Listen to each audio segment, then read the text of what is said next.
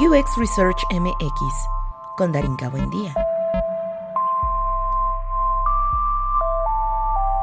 El nuevo curso de la metodología de la práctica comienza el 25 de febrero de este año.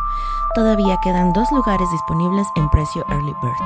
Costo, inscripción y pago a meses sin intereses en uxresearchmx.com diagonal cursos. Entrevista con Viviana Núñez, investigadora de usuarios, service designer y arquitecta de información. Hay varios em, invitados, ¿no? E invitadas que han pasado por el podcast y creo que la parte más enriquecedora de las conversaciones es ver cómo estábamos hace dos años, tres años y cómo estamos ahora. Creo que el tema del espacio, del problema y de la investigación de personas usuarias, no solo como el end-to-end, el usuario final, ¿no? O el propósito, sino esto que tú has venido platicando eh, pues en tus cursos, ¿no? Y, también en, en, LinkedIn y lo que has venido construyendo, Viviana. Quisiera platicar contigo un poquito sobre eso y que también primero me cuentes cómo ha sido para ti esa evolución de, del research de hace dos años ahora. Em, bueno, muchas gracias ante nada que por el espacio. Eh, he crecido mucho como profesional, creo. Em, me ha dado más experiencia en la poniendo en práctica la investigación, entendiendo mejor del lado del negocio cómo comunicar para que se vea el valor. Em, hubo un... Pocas veces me había tocado como llevar los resultados de la investigación a un cliente que no sabía qué hacer con eso, porque normalmente era como que se entregaban los equipos de diseño y el equipo de diseño como que ya le sabía. Este, y esta experiencia me hizo mucho aprender el cómo comunicar el valor de eso, porque si, si yo te entrego, mira, aquí tienes todo este conocimiento, tomas uso de él y es un equipo que no tiene madurez de diseño o que no ha trabajado con eso antes, pues no tiene ningún tipo de valor, ¿no? Si no puedes hacer uso de ese conocimiento, no sirve de nada. Entonces, eh, todo ese trabajo de llevar de la mano al cliente para que, como, para que empiece a generar esas chispas de, ah, ya entiendo, ¿no? El pensar en, bueno, ¿cómo, cómo voy a ayudar a alguien a lograr algo en lugar de cómo comunico features. Este, particularmente para este cliente, una cosa que en su página comunicaban puras funcionalidades. puedes guardar documentos y puedes eh, este, tener una tabla de eh, clientes y puedes tener todo, o sea, como funcionalidad tras funcionalidad. Y así como, bueno, ¿qué puede lograr la persona con eso? ¿Qué está buscando lograr que tú le vas a ayudarlo a lograr con esa funcionalidad que tiene? Y el, ese cambio de mindset como que les abrió muchísimo los ojos. Eh, y sí, el, el, luego uno como consultor se le empiezan a hacer cosas obvias que no son obvias para la gente y eh, hacer ese trabajo de, ah, ok, mira, este, esto es todo lo que salió en la investigación y mira, esta es una de las ideas que, del uso que puedes hacer con eso, pero no te limites a mis ideas.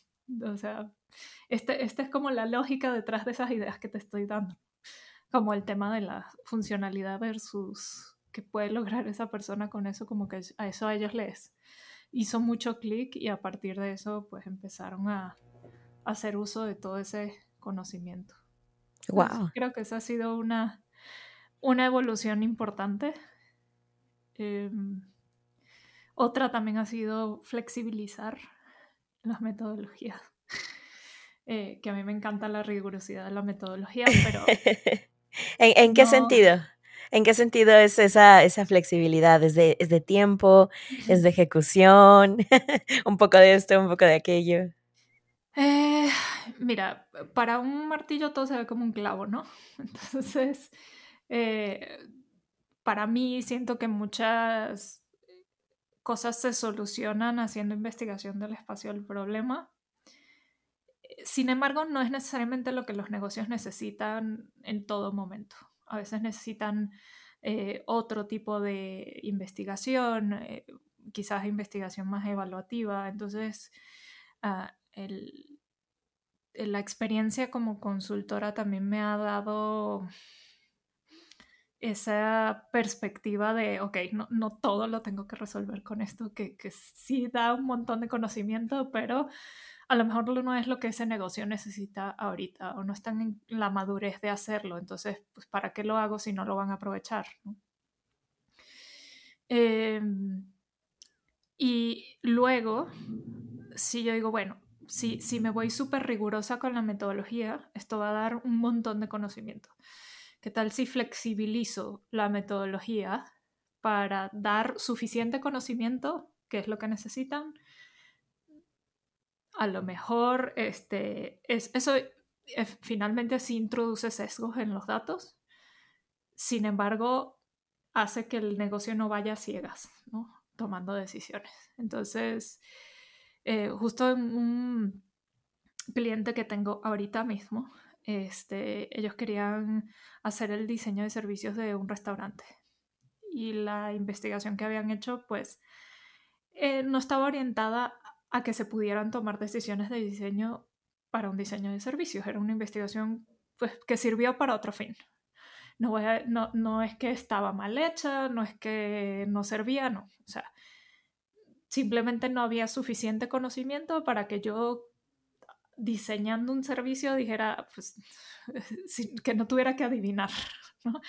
Entonces yo, yo fui de regreso con la agencia y les dije, mire, el riesgo de hacer esto sin investigación más profunda y cualitativa y de descubrimiento es que yo diseñe un servicio y que me ponga a adivinar y que cuando simplemente pues nos demos cuenta de que no consideramos muchas cosas desde el punto de vista del cliente. Si aceptan ese riesgo, pues procedemos. Si no, hay que hacer una investigación más profunda. Entonces les hice mm, un ciclo de investigación del espacio del problema, pero en lugar de analizar la cada transcripción a detalle, este, lo que hice fue sacar como los resúmenes, como los pedazos de conocimiento de memoria de cada audio, ¿no? Entonces, eso lo que hace es que, pues, no, no tiene tanta minuciosidad en cada uno de los hallazgos, pero es suficiente para que yo pueda diseñar un servicio. Entonces yo dije, ¿qué, ¿qué, tanto le voy a, qué tanto conocimiento necesito sacar para yo poder tomar decisiones de diseño de servicio? Entonces ese fue un poco el enfoque, el saber para qué voy a utilizar esa información ayuda mucho a poder decir, bueno, tanto de esto es lo que necesito. Eh, y en ese sentido, bueno, al no hacer un análisis meticuloso de cada transcripción, eso corta mucho los tiempos, ¿no? Y, acorta también el presupuesto, que ellos no tenían ni mucho tiempo ni mucho presupuesto. Entonces, eh, y eh, se quedan los audios para que ellos, si en el futuro quieren hacer transcripciones y hacer el análisis más meticuloso, pues se puede, ¿no? No se pierde ese trabajo pero era suficiente información para que yo pudiera tomar decisiones y, cómo cambió ese, ese blueprint de servicios del que yo había hecho inicialmente, que estaba como súper genérico, a cosas mucho más detalladas, como que en cada paso de la trayectoria de la persona por ese restaurante están, hay, hay cosas en el servicio mucho mejor pensadas, ¿no? Entonces, bueno, esa ha sido como otra experiencia bastante enriquecedora de aplicando la metodología del espacio del problema en mis últimos dos, años, tres años que hablamos. Dos años ya, sí. Eh, me, parece algo bien interesante, ¿no? Lo, lo, que estás compartiendo desde el punto eh, de esa evolución o de esa transición más bien, ¿no? De estar trabajando para un lugar fijo, para una empresa, para un producto en donde el ciclo de vida y el tiempo de las personas usuarias, pues siempre está de alguna u otra forma eh, circulando, ¿no? Y, tú puedes ver como todo el panorama. Cuando eres consultor o consultora, pues es justo esto que decías al inicio. ¿Cómo hago que ese conocimiento se aprovecha y, esto que mencionabas de las transcripciones y del nivel de análisis que puedes llegar a, generar, eh, pues eso es una de las herramientas que tiene esta metodología del espacio del problema, ¿no? Y la segunda cosa es cómo fuiste derribando y construyendo lazos de confianza para esa flexibilidad y para también empezar a sensibilizar a las personas, ¿no? Prefiero la palabra sensibilizar o hacer consciente que evangelizar, ¿no? Por, por, el simple hecho de que esto es una, una, disciplina, es una metodología, no es una creencia ni, ni se basa en cosas que a lo mejor pues no, no tenemos eh, mucha información, ¿no? Pero en el tema de cómo has hecho consciente o cómo has colaborado con eh, tus stakeholders, ¿no? O tus clientes, ¿cuál sería esa, esa premisa, ¿no? O esa recomendación, o ese... Eh, me gustaría imaginarlo como un calentamiento para cuando hacemos ejercicio y ya sabes, no te esguinces ni tengas un accidente. ¿Qué, serían esos primeros eh, movimientos, Viviana? Bueno, yo en principio me voy a basar enteramente en esta última experiencia, eh, pero en principio una cosa que yo fui como muy mentalizada fue, ok, o sea, mi, mi primer impulso va a ser decir que hace falta más investigación. Entonces, voy a mantener ese impulso agarrado, como en riendas, eh, y, y, me voy a enfocar a hacer preguntas. Voy a hacer preguntas de qué hay, qué falta, eh, qué se ha hecho y hacer preguntas tras preguntas. Y entonces, y empezar a notar qué preguntas no tienen respuesta o qué preguntas no, no me están dando una respuesta suficiente para poder hacer un diseño. Entonces, es, con esa mentalidad, la verdad es que yo creo que eh, al ir uno más abierto, se vuelve un proceso más, menos frustrante, porque ya de, tanto en el pasado que, que, que, uno siente que no lo escuchan a uno, no sé. Bueno, hablando enteramente por mi propia perspectiva uno va como queriendo, ya pensando en que, ay, no me van a escuchar y, ya, y no saben nada y no sé qué, no sé. Y dije, no, no, no, yo no voy a entrar a este proyecto así. O sea, este proyecto va avanzado, yo voy a confiar en que la gente que ha trabajado este, tiene, ha hecho su trabajo y voy a empezar a hacer preguntas. Y luego después de eso tomaré decisiones. Entonces, en principio, este, pues yo sí sentía que las, respuestas a las preguntas que yo estaba haciendo sí están un poco superficiales en el sentido de yo no, no siento que pueda tomar decisiones de diseño con esto. Siento que hay como muchos supuestos que nos estamos imaginando, como, estamos, como que los diseñadores estamos rellenando en los huecos de por qué la gente toma esas decisiones. ¿no? Entonces yo decía, bueno, eso no es en principio una forma adecuada de diseñar. Y luego, este, yo sí dije, no, pues si hace falta algo de investigación, este proyecto ya va avanzado y hay que entregar los blueprints en X fecha, entonces, bueno, ¿cómo hacemos para meter algo de investigación acá? Que, que sí sea valiosa, que no sea sesgada, que no introduzca, este, que no sea teatro de la investigación, pues. o sea, que, que produzca resultados valiosos. Eh, y que lo podamos incorporar a tiempo en el diseño. Eh, y eso fue una.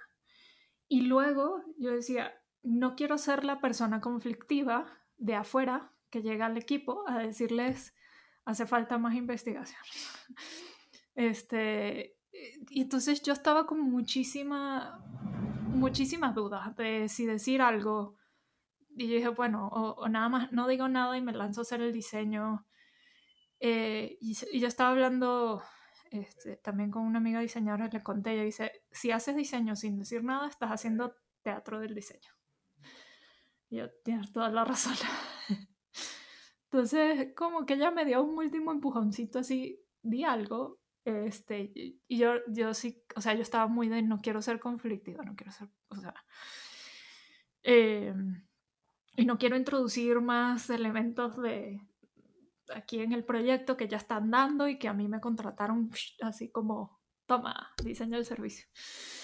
Entonces, pues sí fui, les dije así, les hablé del corazón, o sea, no es hablar de, hoy necesitan diseño, sino les dije, oye, este, estoy preocupada porque siento que con el conocimiento que tenemos voy a tomar decisiones de diseño adivinando un poco. No creo que esa sea la forma adecuada, creo que deberíamos hacer un poco de investigación más profunda, no encontré todas las respuestas a todas estas preguntas. Este, ustedes díganme qué quieren hacer. Entonces, pues a todas estas a mí me decían una y otra vez, no, es que está ahí, toda la información está ahí. Y entonces, cuando yo volví a decir eso, la líder del proyecto me dice, no, sí, es que toda la información está ahí. Yo dije, me sigues diciendo eso, pero yo no estoy de acuerdo. o sea, eso no, no parece ser cierto, o sea, no, no con lo que yo he encontrado. Entonces, eh, pues resulta que una investigación que se supone que ellos habían hecho no se hizo. Ella estaba en la creencia de que sí. Oh. Y ya se metió al detalle y dijo, no, pues es que tienes razón, no hay, no hay el conocimiento que necesitamos para hacer esto. A ver, dime cómo procedemos. Entonces ya les armé un plan de proyecto y ya todo, todo salió bien y creo que la lección de eso es pues no, no pensar que la respuesta va a ser no de entrada. Claro. Este, hablar de, desde un punto de vista de no estar aleccionando a nadie, bueno, no sé si eso es una palabra, de, de sermoneando eso, de sermonear a alguien este, diciéndole, eh, eso no está bien. O sea, pues, la, investigación que habían hecho sirvió para otro propósito que tenía que servir, pero no, no era el adecuado para este en particular. Y la líder del proyecto lo entendió súper bien. Bueno, ella es diseñadora también, no es que...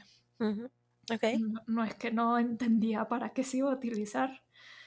Entonces, sí, creo que cambié mucho mi forma de comunicar y eso me ayudó muchísimo. Ok, ok.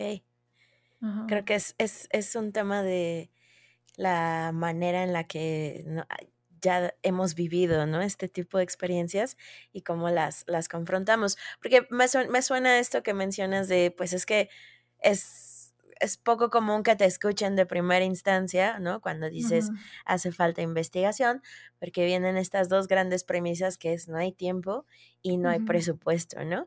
Y, creo que la metodología del espacio del problema, digo, en, lo platicamos el episodio pasado y también cuando tuve oportunidad de entrevistar a, a, Indy Young, eh, hablábamos justo de que para hacer investigación del espacio del problema se necesitan de otras habilidades, ¿no? Y de otras características, sobre todo por esto que mencionaba sobre la profundidad y el análisis. Em, quisiera igual que nos platicaras un poquito cómo, cómo se fundamenta hacer investigación en el espacio del problema y, pues lo que tú has venido también compartiendo con tus cursos y tus clases, ¿no? Cuéntanos un poquito. Bueno, en principio eh, esta metodología de investigación es para entender a las personas independientemente de la solución. No está hecho para evaluar una solución. Es una metodología de investigación generativa, eh, con lo cual su objetivo es descubrir cómo la gente toma decisiones en su día a día para lograr un propósito. Entonces, dado todo ese conocimiento que se genera, la organización empieza a tomar decisiones de, ah, pues yo voy a ayudar a esta persona a lograr esto, pero esto no, porque esto no va con mi estrategia. O sea, ya sé que eso pasa en su trayecto de tomar decisiones, pero no necesariamente quiero apoyar eso porque eso para mí como organización pues no me sirve. Y eso está bien, eso es una decisión consciente. Al, en lugar de, este, bueno, voy lanzando flechas a ver qué pega, y, puede que yo esté apoyando a la gente a lograr cosas que no tengo idea que eso está pasando, o puede que incluso a quien yo quiero apoyar realmente no lo esté haciendo con mi producto o incluso esté haciendo daño con mi producto. Entonces, este tipo de investigación empieza, eh, eh, te permite detectar dónde hay oportunidades de negocios nuevas o dónde hay oportunidades de apoyar mejor a las personas. Pero para que esto suceda, pues hay que entender a las personas como personas, no como cliente, no como miembro de la organización, no como comensal, ¿no? porque todas esas terminologías, pues, es, es, una persona que tiene relación con mi organización. En cambio, si entendemos a las personas como personas, pues nos abre todo un mundo de posibilidades de cómo piensan mientras están intentando lograr un propósito. Claro, y, y es eh, complicado sobre todo, ¿no? Entender que la escucha activa, ¿no? Por ejemplo, o eh, permitir los silencios o intentar abarcar que pues el mismo procesamiento, ¿no? De la información requiere tiempo y, y, y pues son, son cosas que a lo mejor uno daría por sentado o creería que pues suceden conforme va uno avanzando, ¿no? Y no, realmente se requiere de, de, de esta identificación de las mismas habilidades, ¿no? Eh, sé que tienes eh, cursos que hablan al respecto, igual eh, sé que vienen próximamente, como digo, a mí me encanta que de hace dos años para acá, por ejemplo, pues la investigación eh, cada vez toma un lugar más importante en el diseño, ¿no? Tanto para identificar justo estas necesidades, comprender quién está del otro lado, pero también como profesionistas, eh, de repente decimos, creo que sí me quiero especializar, creo que sí quiero irme por el camino de la investigación, ¿no? Y que, que sigamos en esto me, me parece algo eh, muy, muy, muy chido. Y pues nada, ¿no? Platícanos cuándo vienen, qué, qué, se ve un poco ahí, cómo, cómo funciona. Bueno, este, este, esta serie de cursos está hecha para enseñar la metodología completa de, del espacio del problema. Bueno, para quienes no conocen, esta metodología fue creada por Indy Young y bueno, yo con ella me he aliado y es mi socia de negocios para dar los cursos en español. Entonces, eh, empezamos el año, el 7 de febrero de 2023, con el curso de escucha profunda. Luego, ese curso dura cuatro semanas, le tienes que dedicar dos horas de clase por semana más una hora de ejercicios, eh, en total tres horas por semana. Y eh, pues nada, eh, por ahí empezamos con la escucha. ahí vamos a aprender a escuchar a las personas, a desarrollar la empatía como una habilidad profesional, no es eh, no hablamos de la empatía como algo, ay, vamos a ser más sensibles con las personas. No, no, o sea, es una habilidad que se puede desarrollar y, en el curso de escucha profunda aprendemos cómo y, y, eso nos va a dar mucha más profundidad de lo que escuchamos de las personas que una mera guía de entrevistas, porque de preguntas que salen en una entrevista, porque en una guía de entrevistas eh, te sesgas a lo que tú crees que la persona debe responder o lo que la persona sabe experimentado y no das espacio a su propia perspectiva, ¿no? Entonces, de eso se trata el primer curso. Y luego, bueno, la pregunta que te haces es, bueno, ya hice la escucha, ahora cómo analizo esos datos, cómo hago uso. Y ahí es cuando viene el curso de síntesis de datos cualitativos, donde agarramos la transcripción de cada uno de los participantes y la desmenuzamos para sacar pedazos de información, como las piezas del rompecabezas que, que vamos a utilizar. Eh, ese es el segundo curso. Luego el tercer curso es el de cultivar patrones, que es donde, bueno, de esas piezas de rompecabezas que sacamos de cada participante, cómo se compara un participante con el otro. Entonces ahí es donde vamos a armar el rompecabezas que se llama el diagrama de modelos mentales. Entonces, el curso Cultivar Patrones lo que te hace es como armar eh, esos grupos donde lo que esta persona dijo en este momento se parece a lo que dijo esta persona y el resultado de eso es sacar el diagrama de modelos mentales.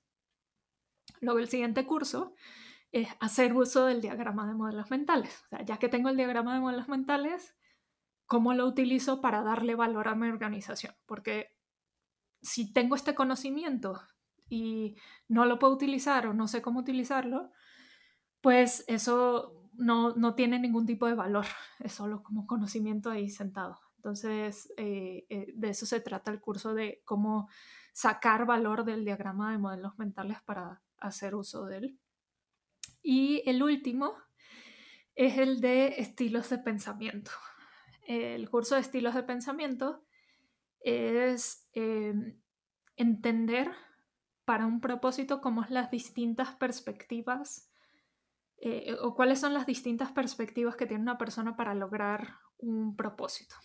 Entonces, más tangiblemente, menos abstracto, esto significa, por ejemplo, que si mi propósito es perder peso, puede que yo lo haga poco a poco cambiando mis hábitos del día a día, que es una cuestión muy a largo plazo, o puede que yo haga una dieta súper intensa por un mes, entonces, porque tengo un evento que en mes y medio, ¿no? Entonces tengo que caber en el vestido, qué sé yo. Entonces, eh, eso logras el mismo propósito, que es perder peso, pero el contexto hace que la forma en la que tú manejes ese propósito sea diferente. Entonces de eso se, tratan los estilos de pensamiento y en un estudio lo que hacemos es, en lugar de comparar transcripciones, comparamos participantes. Entonces, cómo este participante se parece a este cuando están intentando lograr este propósito, ¿no? ¿Cuál es su forma de lograrlo?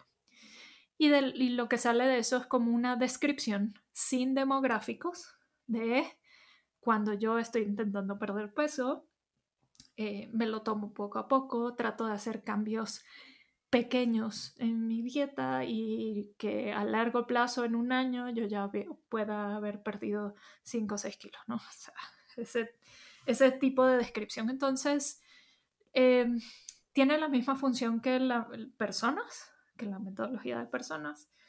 Eh, sin embargo, tiene muchísimo cuidado de no tener demográficos, porque los demográficos eh, lo que hacen es introducir sesgos en la persona que lo está leyendo y no te hace enfocar en realmente cuáles son las diferencias entre una persona y otra, entre una forma de lograr eh, una cosa y otra. Entonces, ese curso es nuevo, ese no lo he dado antes. Entonces, suena muy bien. Suena de, eh, es de producción nueva este año. Ok, súper bien, súper bien. entonces, eh, digamos, son, son seriados, ¿no? Como desde el de escucha profunda y eh, después eh, estilos de pensamiento como el quinto, ¿no? Son, son cinco cursos. Está, está increíble, Viviana. igual ya cuando salga este episodio, que pues igual todavía espero eh, haya, haya, lugares, pero eh, yo voy a dejar igual en la liga de aquí del, del, podcast para que puedan ir a tu página en donde viene pues ya la información de las inscripciones y de cómo eh, pues pueden tal cual, ¿no? Llegar al curso. Ahora bien, ya para ir cerrando, Viviana, en esta nueva etapa del podcast, en donde pues si bien me gusta también invitar o reinvitar a las personas que eh, pues ya tienen una trayectoria, ¿no? Y eh, siempre hago esta pregunta y es padre cuando la volvemos a, retomar, ¿no? ¿Qué, qué, qué esperarías en este año, en este 2023, para la investigación de las personas usuarias? Es decir, ¿qué nos toca hacer como profesionistas? Eh, además de generar espacios de comunidad y compartir, ¿qué, ¿qué, qué, tenemos que hacer para que esto siga sobre todo moviendo a la gente que lo quiere hacer y pues a las organizaciones a las que les estamos dando nuestra energía y tiempo? ¿Qué, qué, qué viene para, para, para nosotros? ¿Qué, qué, qué esperarías? Em, bueno, yo creo que mucha paciencia nos toca tener y escuchar, que hagamos uso de estas habilidades de investigación que tenemos y que escuchemos. Eh, escuchar a, nuestros clientes, a, las organizaciones a las que ayudamos, a las agencias con las que colaboramos, si es el caso, eh, y ver, realmente no estar muy apegados en introducir lo que nosotros queremos introducir, sino bueno, ¿cómo puedo hacer mejores preguntas?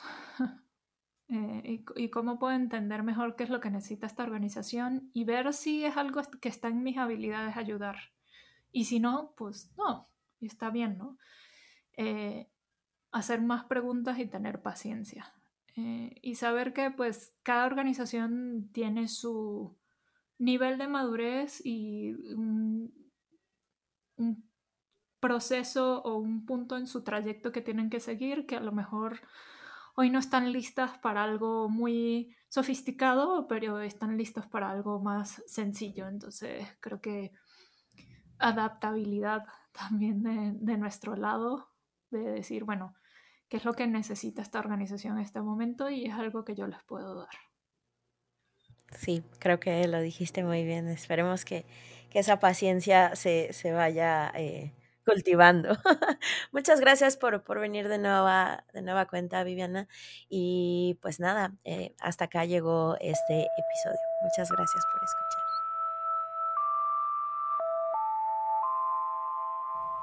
UX Research MX con Darinka Buen Día.